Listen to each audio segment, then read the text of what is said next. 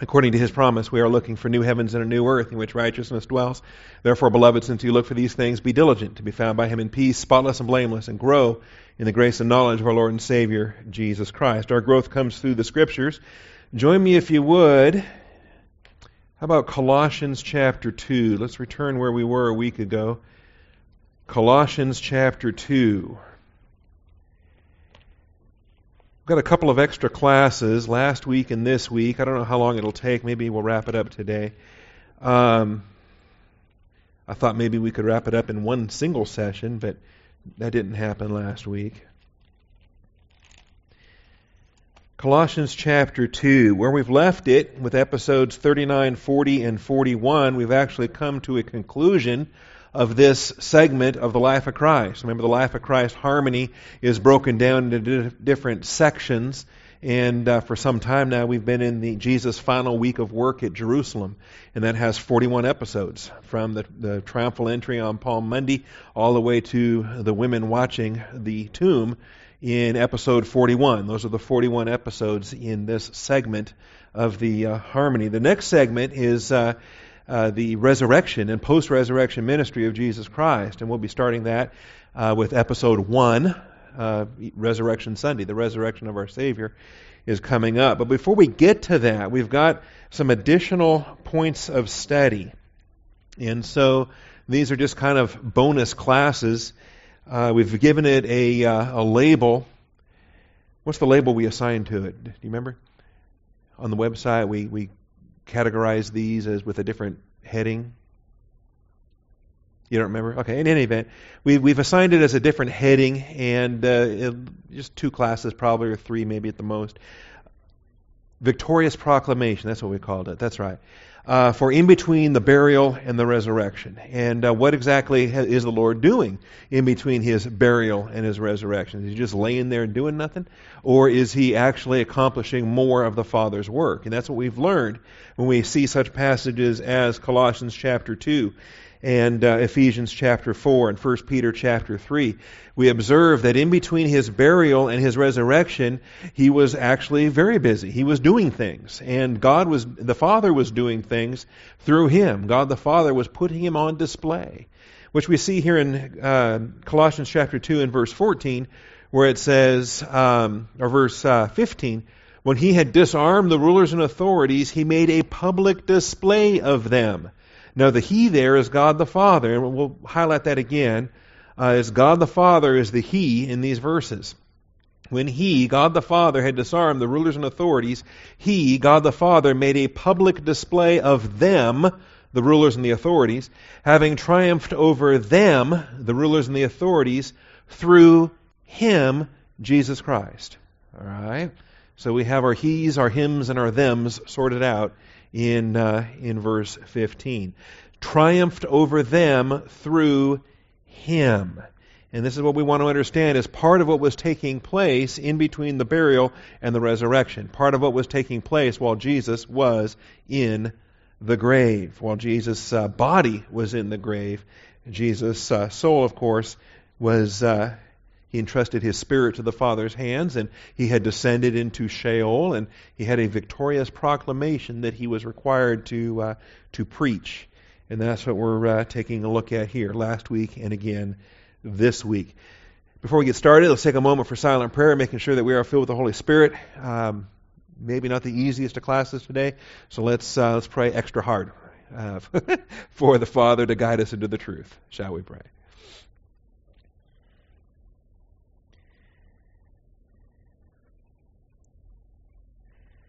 Almighty Father, we do uh, thank you, Father, as we come before your presence, and you know we're joking, Father. Uh, we understand that answers to prayer are not dependent upon how hard we pray for stuff, Father, that answers to prayer are dependent upon how faithful you are. Father, you provide exceeding abundantly beyond all that we could ask or think. The answers to prayer come not based on what we've earned or deserved. Answers to prayer come based upon your riches and glory in Christ Jesus. And Father, I just thank you that you are so faithful to magnify your name. You are so faithful to glorify your Son. Father, do so again this day as we've assembled together to learn Father, we are presenting ourselves before you, workmen needing not to be ashamed, rightly dividing the word of truth. So, Father, we call upon your faithfulness through the teaching ministry of the Holy Spirit this day to uh, make clear to us all these things, even the deep things of God. We thank you, Father, in Jesus Christ's name. Amen. All right, really three things that we're gleaning out of this. First of all, what we see here, additional points related to the Lord's time in the grave. Point one, the cross of Jesus Christ formed the basis for God the Father's judicial rulings on our behalf. The cross of Jesus Christ formed the basis for God the Father's judicial rulings on our behalf. And these judicial rulings are seen here in Colossians chapter two, verses thirteen through fifteen. Everything that took place judicially on Friday, April third, thirty-three A D. We read back to verse thirteen. When you were dead in your transgressions and in the uncircumcision of your flesh, he made you alive together with him, having forgiven us all our transgressions, having canceled out the certificate of debt consisting of decrees against us, which was hostile to us, and he has taken it out of the way, having nailed it to the cross. All right, so Jesus was not the only thing nailed to that cross, you understand. Jesus was the only person nailed to that cross, but not the only thing nailed to the cross. This certificate was nailed to the cross when Jesus was nailed to the cross. Understand judicially what God the Father was exercising when he poured out his wrath, what God the Father was achieving when his Son was obedient to his design. All right, because God was at work, the Father was at work here as well. Hopefully we understand this. The real test in... in uh, Genesis was Abraham and his faith, his willingness to sacrifice his son. And that was a picture of the Father and his willingness to sacrifice the Son. All right. And so as we break it down and we see these things, we understand humanity was the subject of a hostile death certificate, what I call a dogmatic hostile debt, debt certificate. And really to, to go through this verse, verse fourteen, and see the dogma, the Greek word dogma that occurs here, okay? I think it's largely misunderstood. It's criticized. It's hated. There's folks out there that hate dogma, right? They say they, they say it's a bad thing to hold to dogma and so forth. Well, we don't idolize dogma, but we, we want to approach it on the on a biblical basis. If there is something that is uh, dogmatic, if there is a decree from God, we want to understand what it is. And we don't believe it because it's church dogma, because some church council somewhere or some pope or some pastor or somebody decrees this is what has to be accepted as dogma. All right. But if God says it, it is. If it's in Scripture, it is. All right. And if God says it, says that there is a hostile decree against us, then that decree is, is binding because God's the one that uttered it. God's also the one that revoked it. God's the one that nailed it, see, when he nailed it to uh, to the cross. Anyway, dogma's not a bad word. It's it just uh, maybe used in a bad way, shall we say. All right. And so we have the dogmatic hostile debt certificate. And it is a debt certificate that ne- none of us can, can pay off. It's an infinite debt. It's a debt that none of us can possibly pay for. In any event, there's a there's a, a worthwhile study there. If you want to do an exegetical study, word for word through verse fourteen, you can have a lot of fun with it. But understand, it is the sentence on humanity. It's not you personally, it's all humanity. And you didn't do anything to earn or deserve it. You were simply born in Adam. All right? It was Adam's rebellion that produced this dogma, that produced this debt certificate, that placed the entire uh, realm of humanity under Adam's federal headship, that placed all humanity under that condemnation. And that's a great thing, because we are universally condemned due to nothing we've earned or deserved. Then God can make a provision by which we can be redeemed.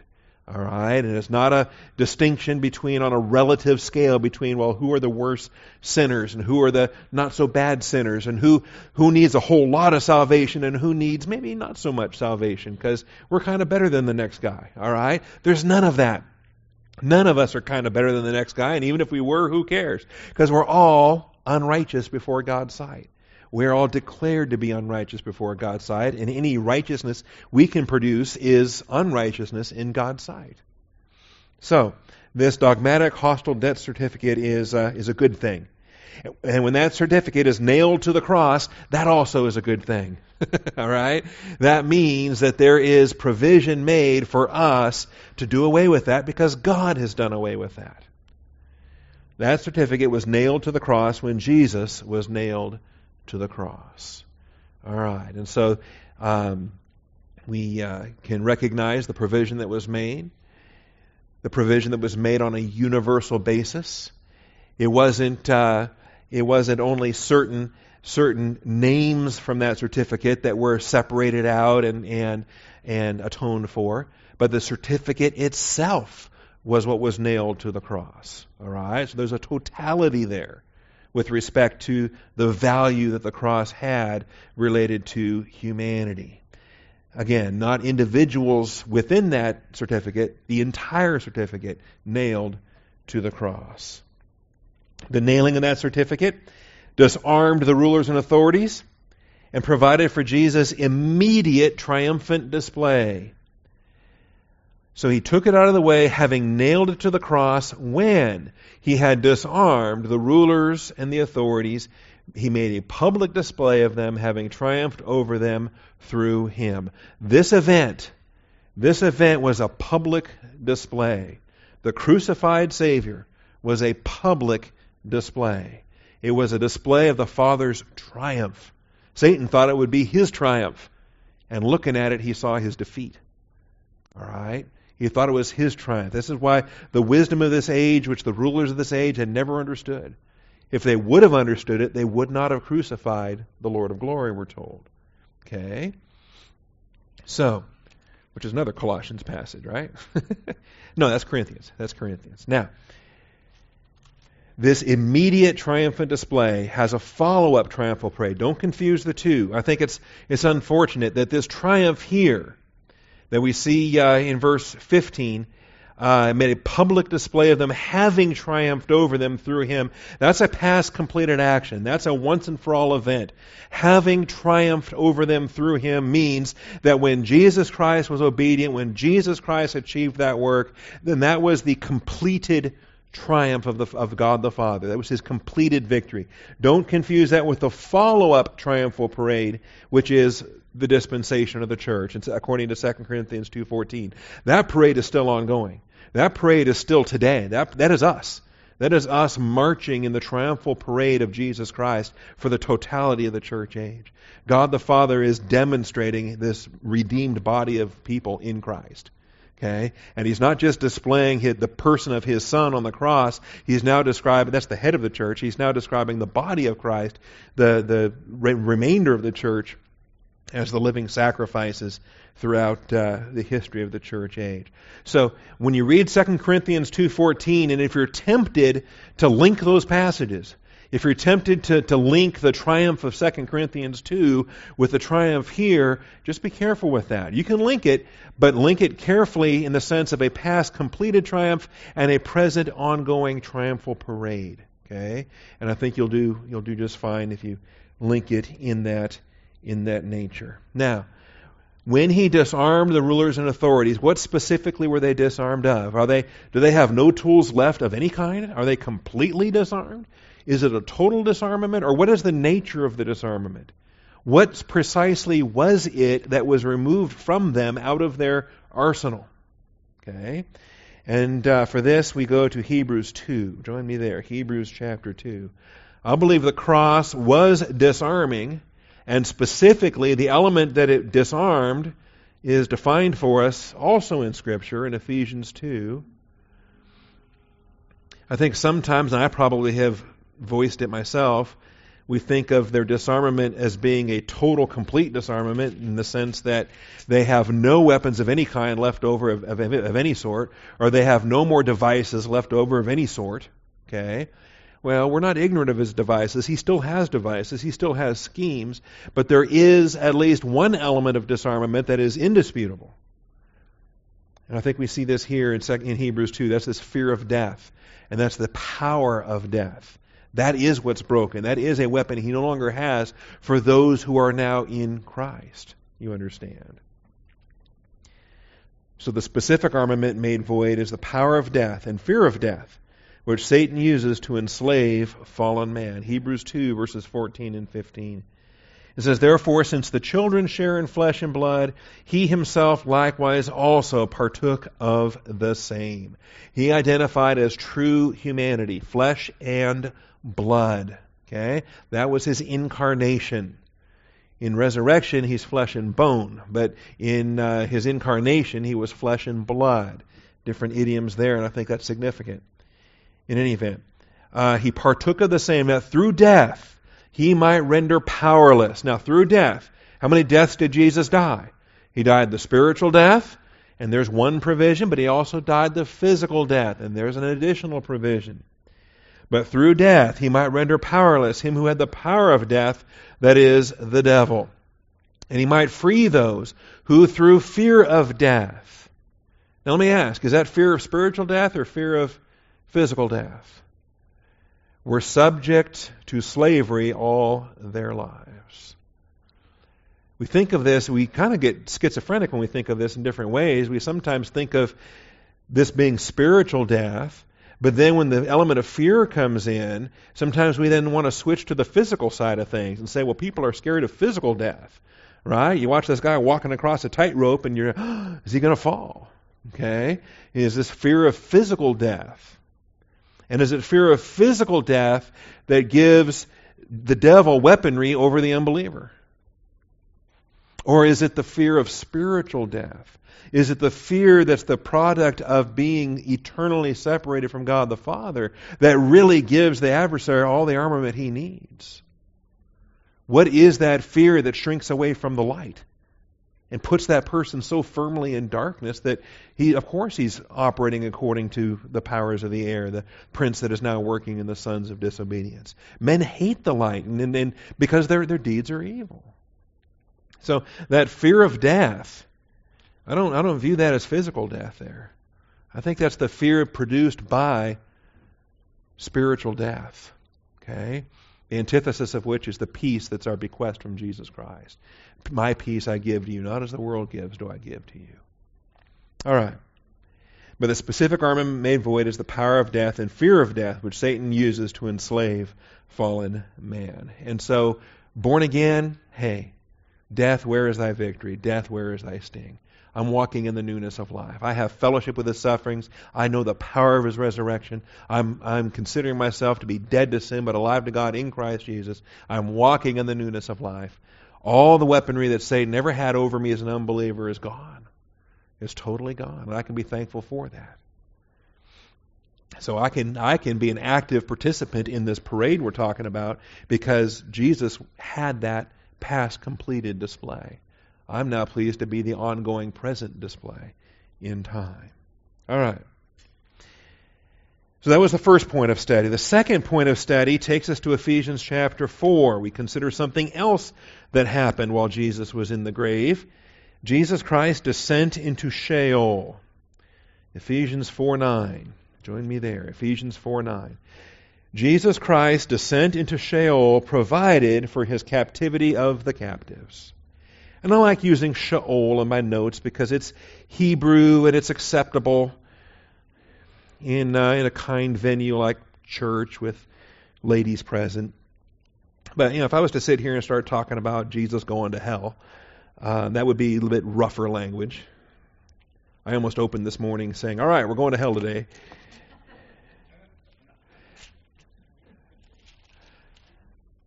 And we are. We're going to go to hell today in our studies. All right, in our studies. And uh, we're going to go to the pit of hell. We're going to go to the deepest pit of hell today, to where these spirits are imprisoned. And we're going to talk about captivity captive. We're going to talk about gifts received and gifts given. And uh, some things that we can chew on, because I don't know that I have all the answers this morning. Okay. But I'll probably keep using Sheol rather than hell, just because it's not considered as uh, vulgar or off-color, maybe. All right. Ephesians four nine. This expression, he ascended, what does it mean except that he also had descended into the lower parts of the earth. And he who descended is himself also he who ascended far above all the heavens, so that he might fill all things. Okay, now this is Jesus in his person. Uh, we clearly understand this to be in his soul spirit. Okay, not in his body. His body laid in a tomb. His body was, you know, underground in the sense that he was in the, the cave carved into the hillside with a stone rolled out front and sealed. Uh, his body laid there in uh, buried to whatever depth that cave was was uh, situated. Uh, his body did not descend into the lower parts of the earth, but he did. Okay, he did. We're told that right here. He did. He descended to the lower parts of the earth, and we're going to see that not only from Ephesians. We see it's in agreement with Romans. We see both Ephesians and Romans are based upon Psalm sixty-eight. And that all of these passages, Ephesians, Romans, Psalm sixty-eight, connect powerfully with Second Peter chapter two, with what was he doing down there anyway? Why did his why did his soul descend so deep? What was his soul doing while his body was laying in the in the uh, Jerusalem grave, and uh, and so forth? He told the thief, "This day you will be with me in paradise." All right, so they did. They had to descend to Sheol. They didn't go to the to the torments compartment. They clearly went to the Abraham's bosom compartment. That's where Lazarus was taken when he died. His soul was carried away by the angels into Abraham's bosom. And so this is where Jesus is going to go. This is where the repentant thief is going to go. He said, "This day you will be with me in paradise." And so now he's in the deepest parts of the earth. He's in Sheol. He's in the compartment of comfort, the compartment of paradise, the compartment of Abraham's bosom. And whereas Lazarus, Lazarus didn't say a word in that chapter. You realize that? Lazarus was totally silent. It was the rich man across the gulf that kept blabbing on and on about how uh, much it hurt and how uh, he wanted some water and how his uh, his brothers needed to get saved. And it was the unbeliever that couldn't shut his mouth, kept blabbing and blabbing and blabbing. And Lazarus didn't say a peep in that chapter. He was just being comforted in Abraham's bosom the whole the whole chapter long. Jesus, though, Um, does have something to say, just as Abraham had something to say. And he's going to preach, and he's going to proclaim to the prisoners, we're told, by the time we get to that uh, Second Peter passage. Now let me back up a little bit, because I started in Ephesians four nine, but this comes as a uh, as an explanation for verse eight. And verse eight comes as an illustration of verse seven, okay, which is a quotation from Psalm sixty-eight. So let's look at what we're looking at here. Um, this expression, he ascended, what does it mean except that he also descended into the lower parts of the earth? Well, he's explaining verse eight, which says, therefore it says, when he ascended on high, he led captive a host of captives, and he gave gifts to men. All right, so Psalm sixty-eight is now brought into an application for the church as it relates to spiritual gifts, as it relates to what happens with Jesus Christ seated at the right hand of God the Father. What happens with Jesus Christ in victory? All right. Therefore it says, when he ascended on high, the ascension of Jesus Christ, not just when he was raised, not just his resurrection on that Sunday morning, April fifth, thirty-three A D. But when he ascended on high, when he was seated at the Father's right hand, when he was given as head over all things, even to the church, when he ascended on high, he led captive a host of captives, and he gave gifts to man. So we have two activities. He led captive, he gave gifts. You see that? Jesus Christ had two activities when he ascended. He led captive, he gave gifts.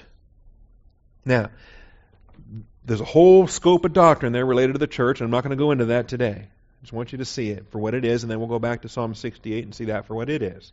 But this relates to Jesus Christ as the head of the church. Okay?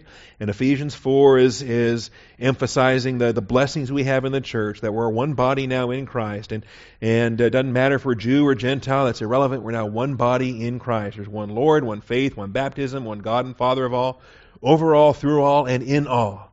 We are the greatest paterological dispensation there's ever been, because we are in Christ, the beloved Son of God the Father. And to each one of us, grace was given according to the measure of Christ's gift. That's what we're studying in Romans twelve on Sunday mornings.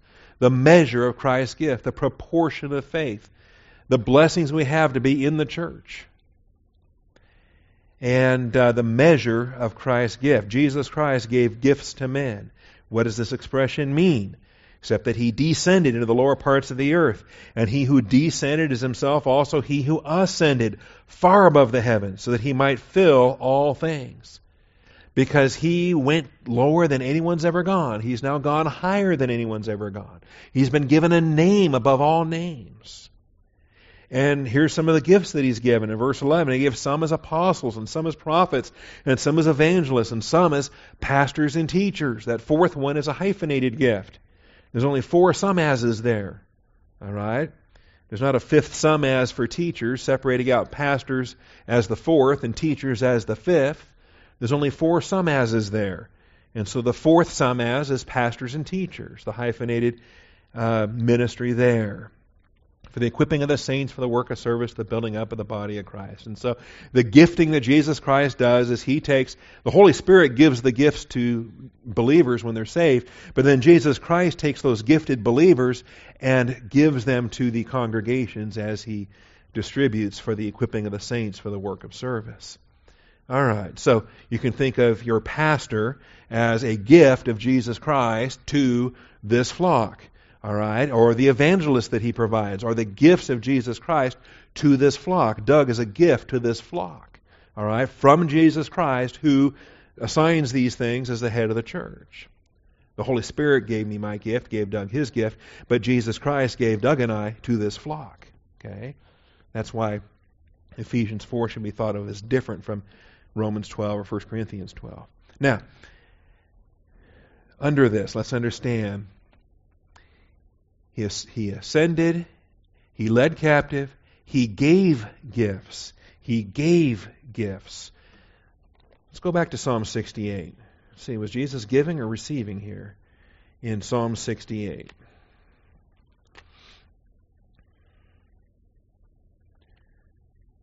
It is more blessed to give than to receive. Jesus did both.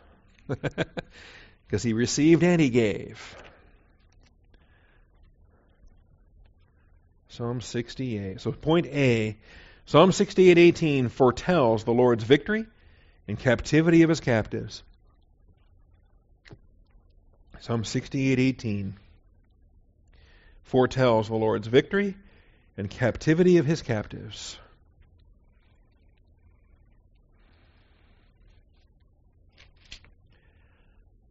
You know, I want to read the whole chapter, really. Um, specifically, though, verse eighteen, you have ascended on high, you have led captive captives, you have received gifts among men. Now, Ephesians said he was giving gifts. Psalm sixty-eight says he's receiving gifts. Even among the rebellious also, that the Lord God may dwell there. Interesting. Okay, so Ephesians says he's giving gifts in the context of head of the church, where he's giving gifts from the standpoint of his exalted position. He ha- he is in a position to give gifts. But in, from the standpoint of his ascension, he is receiving gifts. Okay, so in Ephesians, the perspective is head of the church, and so giving gifts is appropriate.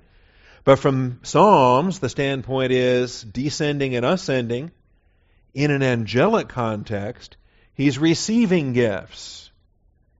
You have received gifts among men. So we have, uh, is this a problem? Is this a contradiction? No, it's not a problem at all. The same Holy Spirit that inspired Psalms is the same Holy Spirit that inspired Ephesians. And if he wants to change the word from receiving to giving, he's free to do that. He's adapting a psalm for a church application. Free to do that. Okay. But let's talk about these gifts that he is receiving. And um, why it is now that uh, we don't need, uh, that believers who die don't go to Abraham's bosom anymore. Why believers who die don't go to the, why don't they go to the comfort compartment of hell anymore? Because Jesus Christ has received those gifts and he's been pleased to take them now to heaven. That's right. And uh, we'll deal with that. But you'll notice you can't separate out the angelic out of this passage. Look at that in the verse before. The chariots of God are myriads, thousands upon thousands, Lord is among them as at Sinai in holiness. Uh, this is this is a, a conflict passage with angels in view. Oh, I could, I'd love to teach Psalm sixty-eight. Just take a whole week to do this. Starts with verse one. Let God arise. Let his enemies be scattered. Let those who hate him flee before him. As smoke is driven away, so drive them away.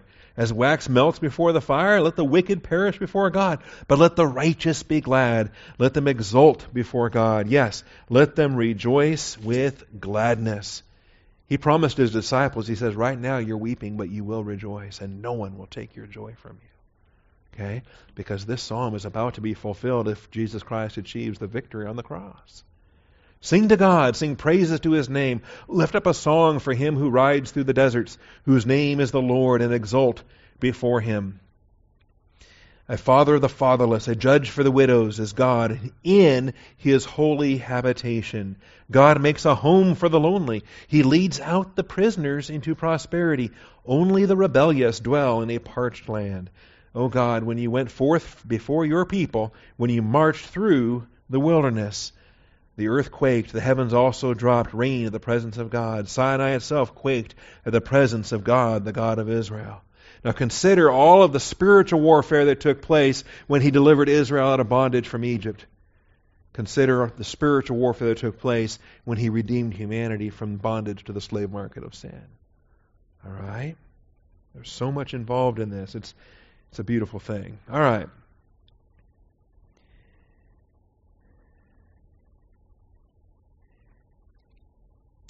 The uh, verse fifteen, a mountain of God is the mountain of Bashan.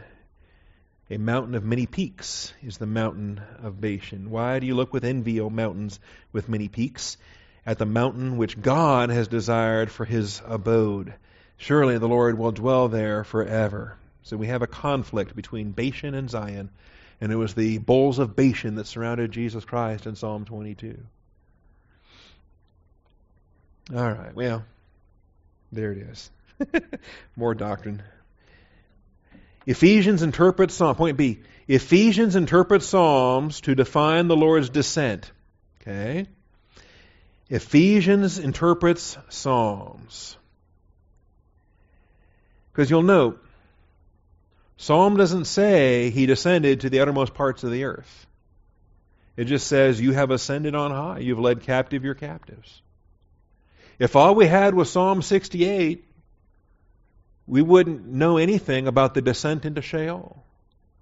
We would just think that maybe, you know, he came down to earth. That was the only descent we know about. He comes down to earth, walks among men, and then he ascends again. But Ephesians interprets Psalms to define the Lord's descent deeper than the incarnation on the earth. Ephesians specifically identifies the lower parts of the earth. The lower parts of the earth. Matthew twelve has an expression called the heart of the earth. Philippians two has the expression under the earth. Romans, by the way, agrees with the Ephesians interpretation. Romans agrees with the Ephesians interpretation. Okay, we'll take a look at each one of these. But let's understand that Ephesians, when he says, what does this mean he ascended? In order to ascend, you've got to be low. Right? That's like in order to repent, you gotta, you know, in order to come back from somewhere, you gotta first be somewhere. It's built into the concept. That's why no believer can apostatize. No, I'm sorry. No unbeliever can apostatize. Right? Unless you're standing in the truth, you can never depart from the truth. Only believers can commit apostasy. Because no unbeliever even stands in the truth to start with. So these are things that are kind of definitional. And the Apostle Paul makes very clear, both in Ephesians and in Romans, that that passage from Psalm sixty-eight that talks about ascending requires a descending to precede it. And a descending greater than simply the incarnation on planet Earth. That when he came to earth, when he humbled himself, when he was made for a little while lower than the angels, when he was born of a virgin, when he was born in the manger, when he walked this earth, yes, he had descended, but that was not as deep as he would descend. He would descend even deeper. because there were other folks that needed to be rescued as well. Not just those that were still alive on the earth. He had to descend even deeper. There were still folks in Sheol that needed to be rescued out. So, uh, Matthew twelve forty. We have this related idiom. It's not called lower parts in Matthew twelve. It's called uh, heart. The heart of the earth in Matthew twelve forty. Just as Jonah was three days and three nights in the belly of the sea monster, so will the Son of Man be three days and three nights in the heart of the earth. In the heart of the earth. Okay? The little Jerusalem cave wasn't deep enough to be called the heart of the earth. Okay? His body laid there, but Jesus himself descended to the heart of the earth, the lower parts of the earth, the, the uh, dimension of Sheol. Uh, in Philippians two ten, it's called the dimension of under the earth. You've got in the heavens, on the earth, and under the earth. And you, and you know the directional language of up and down and high and low and above and beneath, those are directional terms that convey a reality, but we identify that these dimensions are not spatial. All right, so you can't dig down deep enough to reach hell, and you can't climb a ladder high enough or build a Babel tower high enough to get to heaven. Okay, we use the language of high, low, up, down, above, below uh, as uh, expressions to relate the dimensional positionings, but they're not spatial. They are uh, positional. Anyway, uh, Philippians two ten gives you your cosmology of the universe. In the heavens, on the earth, under the earth. Every name will bow. At the name of Jesus, every knee will bow of those who are in heaven and on earth and under the earth. In, on, and under, prepositions that relate dimensionally to heaven above, earth where we are, and then hell beneath, or Sheol beneath. Likewise, Romans, Romans ten seven. We weren't, we weren't that long ago we were in Romans ten. Romans ten seven agrees with the Ephesians interpretation that in order to ascend, you must first descend. And this, uh, by the way, this is a, another free adaptation. Paul is adapting Deuteronomy here, changing, uh, you know, who will ascend into heaven, who will, instead of saying crossing the seas, he says descend into the abyss. Who will descend into the abyss? That is, to bring Christ up from the dead. Descending into the abyss. Where did Jesus descend to when he died? Not his body. We know where his body laid. Where did his soul descend? Where did his soul descend? So, Jesus Christ descended into Sheol. Why did he descend into Sheol? Well, there were people there that needed to be received. Jesus receives gifts in the rescue of both Jews and Gentiles, Psalm sixty-eight eighteen. Jesus receives gifts in the rescue of both Jews and Gentiles. And then he distributes gifts to his church. Both are true. Both are true. He receives gifts according to Psalms, and he gives gifts according to Ephesians. Both are true. Got no problem with the word being changed from give to receive when the Old Testament is quoted in the New Testament.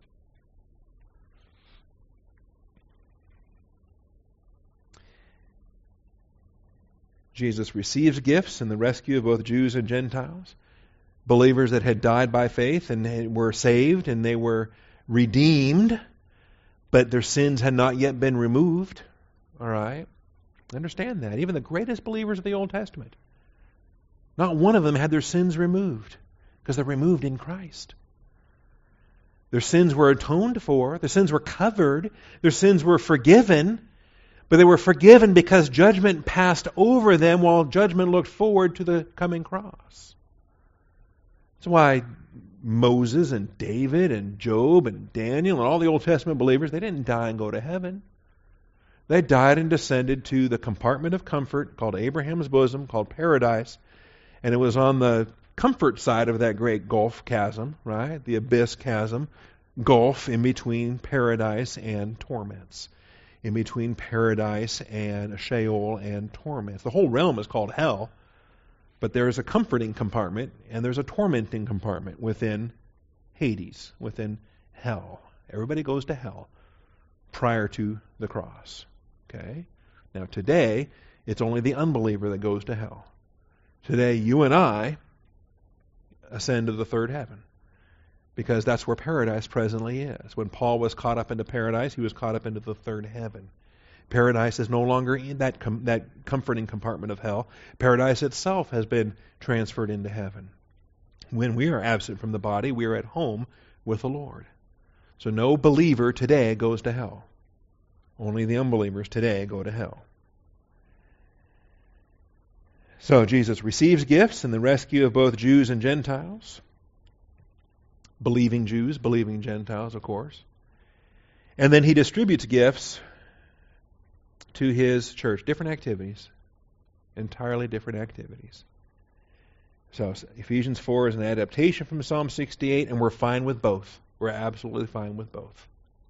Now, he did something else while he was down there. He didn't just grab a bunch of people and say, okay, let's go. Right? He didn't just, uh, you know, arrive. You can imagine the shout he must have received, or the welcome he must have received from, uh, you know, every believer, every believer that's ever died, from, from Adam and uh, Eve and Abel, righteous Abel, and he was the first believer to die. He was the first believer to, to reach that compartment. My question for you, though, what was uh, what was Abraham's bosom called then before Abraham got there? Cain murdered Abel. Abel's soul went to this compartment of comfort in, in Sheol. I don't have an answer. Nobody does, but I'm just curious. It, it couldn't have been Abraham's bosom yet. Abraham went in there yet. All right. Now, more than just showing up in Sheol and having a good time and a reunion. I mean, they were all old friends of his. You understand that. Jesus, I imagine, had lots of fellowship with, with Abraham, with Job, with Daniel, with Noah. Noah walked with God.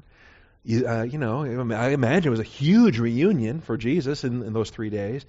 But beyond that, and then saying, okay, let's just kind of kill seventy-two hours now and we'll, we'll get out of here on, on Easter Sunday. He had more to do. He had preaching to do. Okay? And he didn't have to preach to Noah, didn't have to preach to Daniel or Job or Moses or David or any of those guys, or Abraham. You know, did he rename it? Did he say, all right, Abraham, it's my bosom now? Okay? He actually had a proclamation to preach.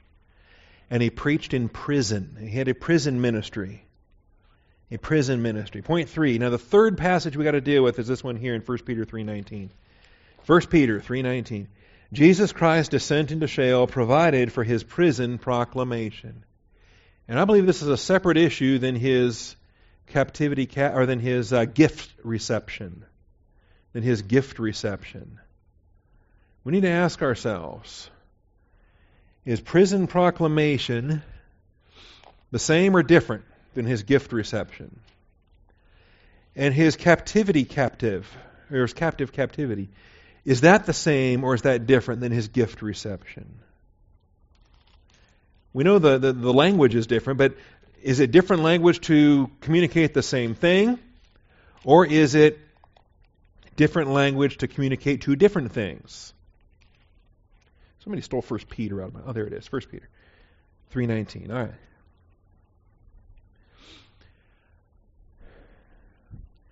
Here's the third item. Jesus Christ descended to Sheol, provided for his prison proclamation. First Peter three nineteen.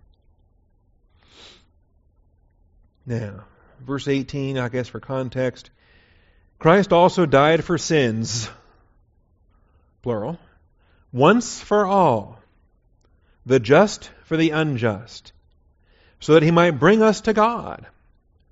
And until this happens, no believer is going to go to God. That's why the Old Testament saints went to Sheol instead of going to God. But now we can come to God. No one comes to the Father but by me. Christ also died for sins, once for all, the just for the unjust, so that he might bring us to God, having been put to death in the flesh, but made alive in the Spirit.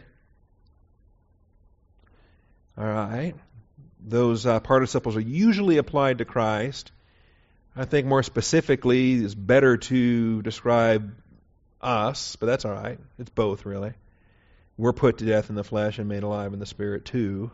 That's how we can come to God.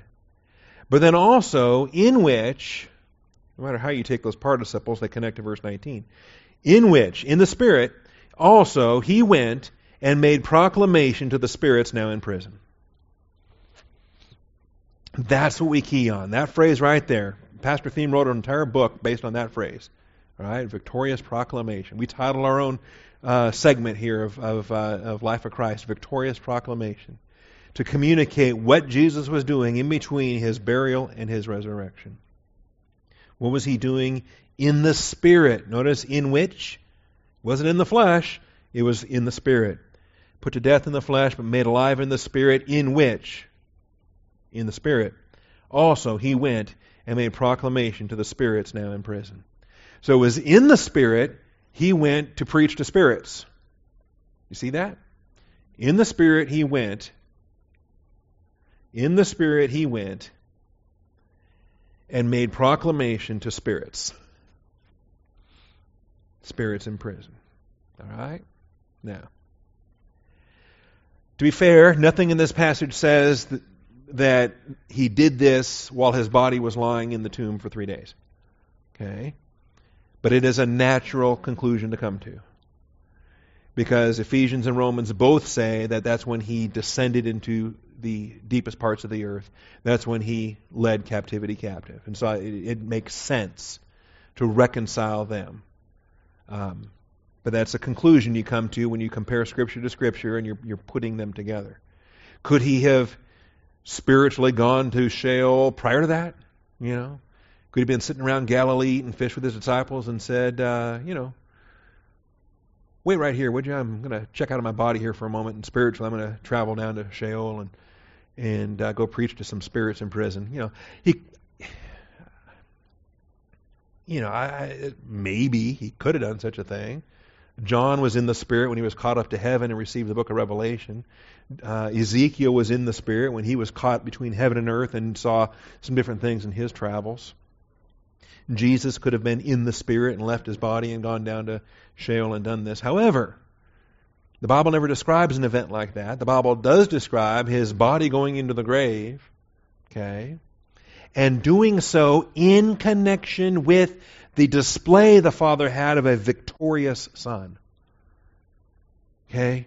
And so I can't think of any other occasion or event or venue or time when Jesus would have gone and preached this other than the display the Father had of him in victory at the cross.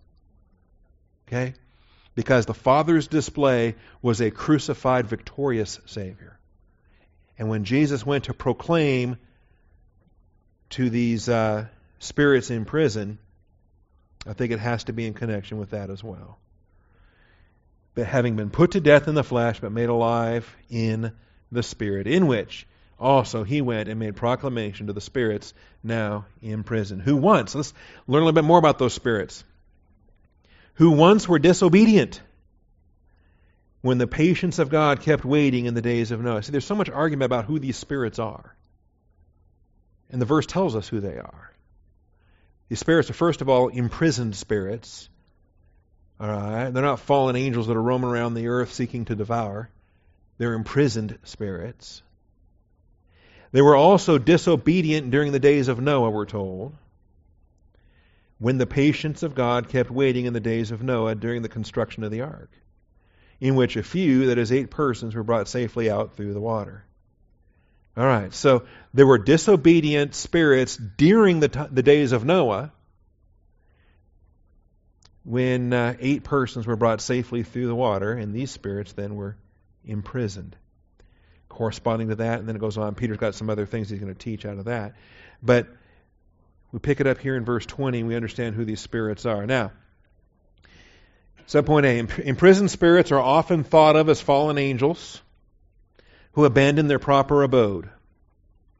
Imprisoned spirits are often thought of as the fallen angels who abandon their proper abode. There are fallen angels who are bound. There are fallen angels who are bound. Second Peter two four, Jude six both talk about fallen angels who are bound. And we'll have plenty of chances to look at these guys in our upcoming angelology classes. All right? But I think some people are very quick to blend First Peter with Second Peter. They want to blend spirits now in prison with angels under chains of darkness. Because both are mentioned by Peter, one in First Peter, one in Second Peter. But, and I understand a, a, a, a, the, the, the reasons why it would be tempting to maybe link those. Second Peter two four says, "If God did not spare angels when they sinned, but cast them into hell and committed them to pits of darkness reserved for judgment." And that's a verse that mentions the days of Noah. Verse five, "Did not spare the ancient world, but preserved Noah, a preacher of righteousness with seven others, when he brought a flood upon the world of the ungodly." Now, I understand why you would connect First Peter with Second Peter here, because we've got the days of Noah, we've got hell, and we've got uh, pits of darkness. Okay, but I don't see any preaching here to those spirits. I see judgment, reserved for judgment. And then also, when I do see preaching, it's Noah that's preaching on the earth, a preacher of righteousness with seven others, when he brought a flood upon the world of the ungodly, or might we call them the disobedient. Okay. The Jude parallel in Jude six mentions specifically chains. "Angels who do not keep their own domain, but abandon their proper abode, he is kept in eternal bonds under darkness for the judgment of the great day." And they're not preached at either. I don't see preaching towards them either in Jude six or in Second Peter two. They're in chains. So what, what do you preach to them? They're gonna, they're gonna, they're judged. They're gonna be judged. They're reserved for judgment. Why preach at them? But who's being preached to? In First Peter three nineteen, he makes in the spirit in which he went and made proclamation. What did he proclaim? Proclamation of what? Proclamation of what? And what is a proclamation? What is a what is a, a gospel message? What is a preaching? Just a na na na na na na. Uh, losers, I'm the winner, you're in hell. Okay, we get that. We are in hell. You are the winner, but what are you preaching? And what is the response to the preaching? How will they hear unless someone is sent? All right. What were they supposed to hear? And who are these guys anyway? Are they the fallen angels who abandoned their proper abode? Or, not often thought of, point B, not often thought of are the offspring of such angels. Not often thought of are the offspring of such angels, which are also spirits. All right. In fact, once their Nephilim bodies are uh, are destroyed, that's all they are, are spirits. Not often thought of are the offspring of such angels, which are also spirits, that were disobedient in the days of Noah. That were disobedient in the days of Noah. Noah was a preacher of righteousness for a hundred years. And uh, what was this world of the ungodly? What was the response to Noah's preaching? The response to Noah's preaching was no response. The response to Noah's preaching was disobedience.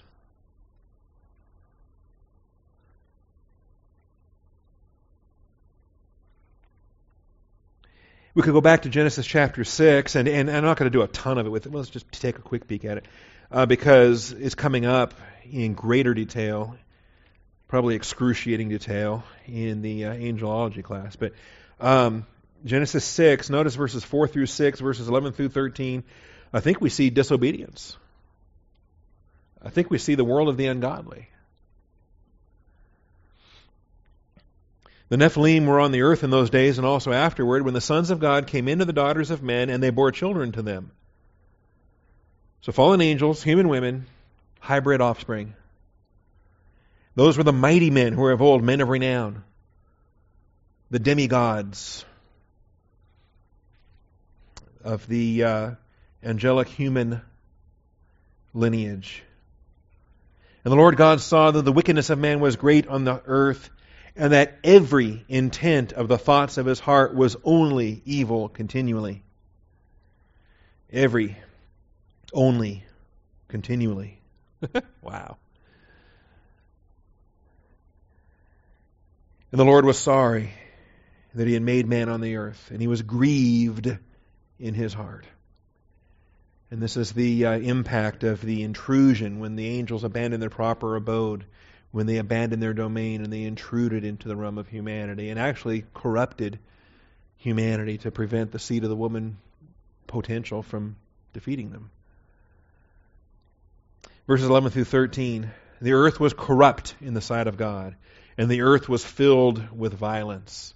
Remember, fornication and bloodshed defile the land. And if every intent of the thought of the heart was only evil continually, how long does it take before every square inch of planet Earth is corrupted and defiled?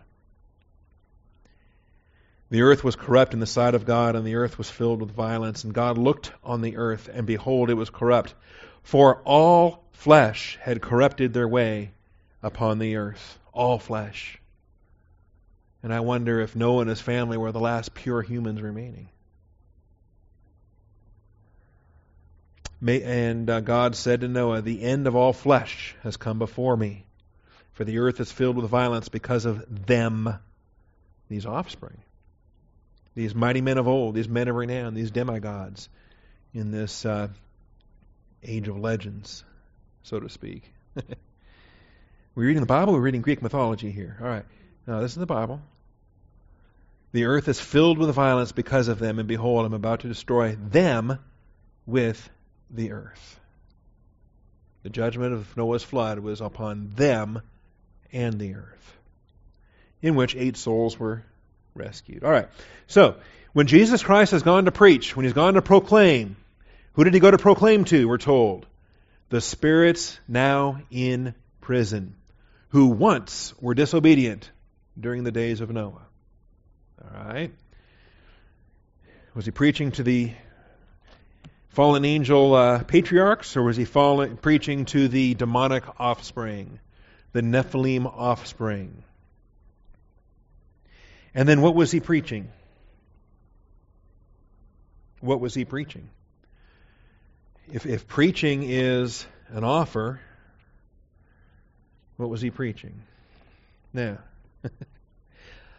I got two minutes left to do this, and I almost don't want to. Because, like I say, I don't. I've not come to a conclusion on this. Highly conjectural. Highly conjectural. Somebody asked me once, "Well, if a fallen, if a, if a Nephilim is not in Adam, could they be saved?"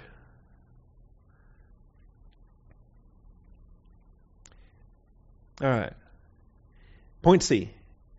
This prison preaching, if directed to the Nephilim spirit, we got to solve that first of all. Who was he preaching to? The fallen angels or the Nephilim offspring?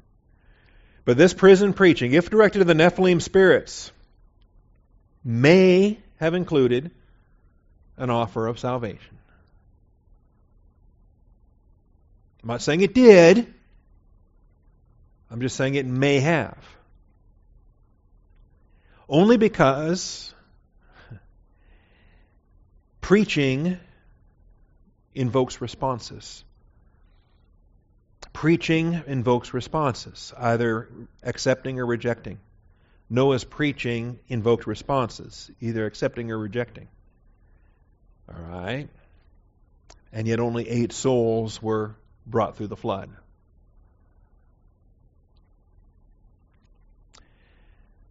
Such preaching may have included an offer of salvation or a realization of salvation.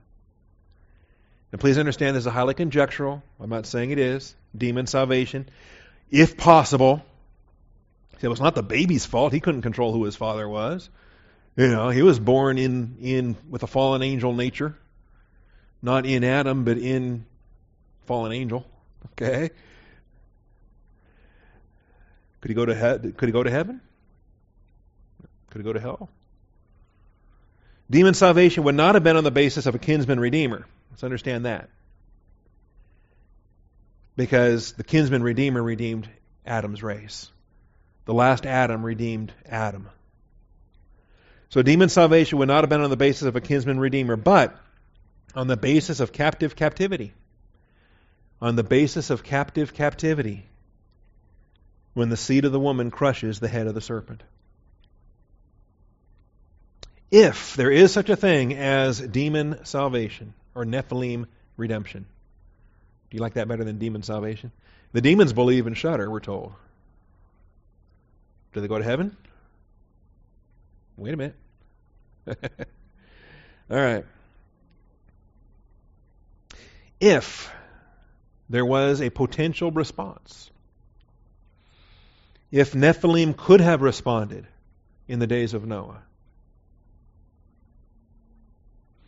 if Nephilim could have responded in the days of Noah, maybe some did. But they didn't live through it on the ark. They died, along with every other Nephilim that rejected Noah's preaching. In which case, all the Nephilim are then plunged into the abyss. But are there two compartments for the Nephilim as there are two compartments for humanity? Okay. Is there captivity? Are there Neph- is there Nephilim captivity? It's not fair to do this in two minutes. In any event, they're not saved because they place their faith in the seed of the woman uh, as kinsman redeemer. All right? They're not human. They're not human. Jesus has not identified with them. He did not take their place as a substitute. However, his work was reconciling to the invisible realm. The reconciliation of the cross had value both for things visible and invisible. Rulers and authorities, principalities and powers were reconciled according to Colossians chapter one. So if there is a Nephilim redemption or a demon salvation, it would not have been on the basis of a kinsman redeemer, but it would have been on the basis of captive captivity when the seed of the woman crushes the head of the serpent. If this is true, and I'm two minutes long. Okay.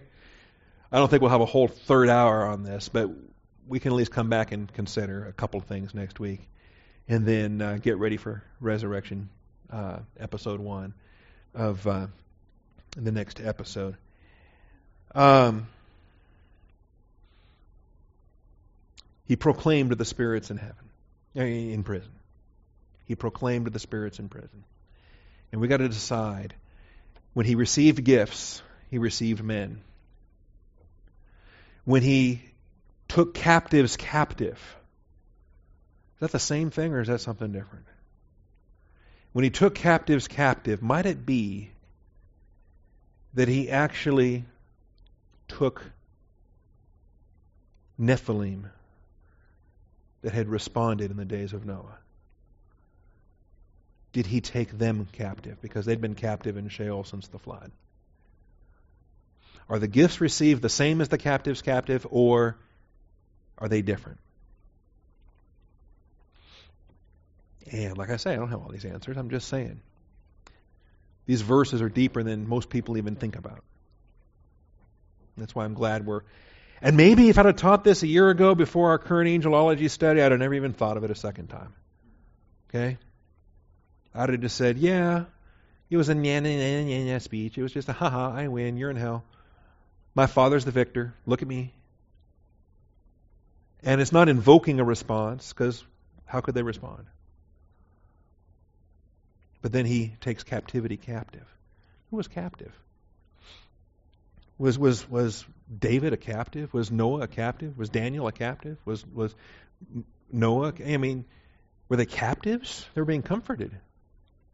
He received gifts. He brought them to heaven, but were they captives that he took captive? Are they now his bondslaves? But he does have dominion over the rulers and the authorities.